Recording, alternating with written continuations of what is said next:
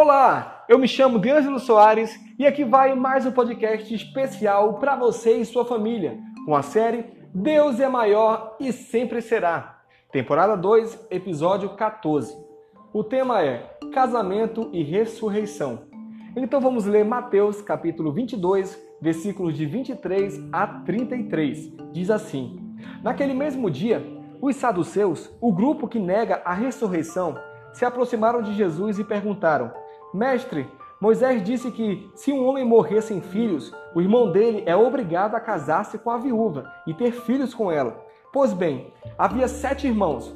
O primeiro casou-se e morreu sem filhos, e sua esposa passou para o irmão dele. O segundo irmão também a deixou sem filhos. Igualmente, o terceiro e assim todos os sete. Por fim, a mulher morreu.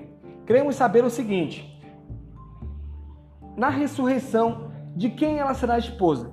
Afinal, ela foi casada com cada um deles. E Jesus respondeu: Vocês estão raciocinando errado. E vou dizer por quê. Primeiro, não conhecem as Escrituras. Segundo, não sabem como Deus atua. Depois da ressurreição, o casamento já não mais existirá.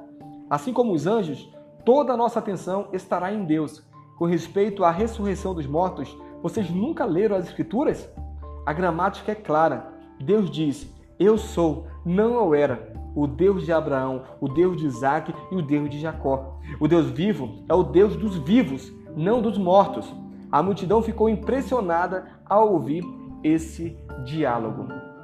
A armadilha dos saduceus evoca uma narrativa do livro apócrifo de Tobias, que conta a história dessa viúva. Eles desejam saber com qual dos sete maridos todos os irmãos a mulher seria casada na eternidade. Jesus responde dizendo que é um erro projetar para a vida futura as condições da vida na terra, pois na ressurreição as pessoas não se casam nem são dadas em casamento. Mas o fato é que os saduceus não estavam interessados no casamento depois da morte ou na relação entre marido e mulher no céu. O que eles queriam era desacreditar a doutrina da ressurreição estavam argumentando algo do tipo: Você não vê? Jesus, que a ressurreição é uma ideia sem lógica. Jesus ensina lembrando que Deus é o Deus de Abraão, de Isaac e de Jacó. O que diz muita coisa não apenas a respeito de Deus, como também a respeito de Abraão, Isaac e Jacó, uma vez que Deus os trata como se estivessem vivos, como de fato estão. Nós, cristãos, acreditamos na ressurreição.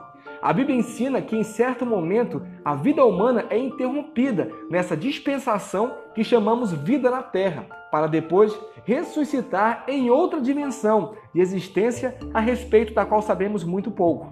A Bíblia não ensina a reencarnação, mas a ressurreição, porque Deus é Deus de vivos e não de mortos. Os discípulos de Jesus vivem na esperança da ressurreição.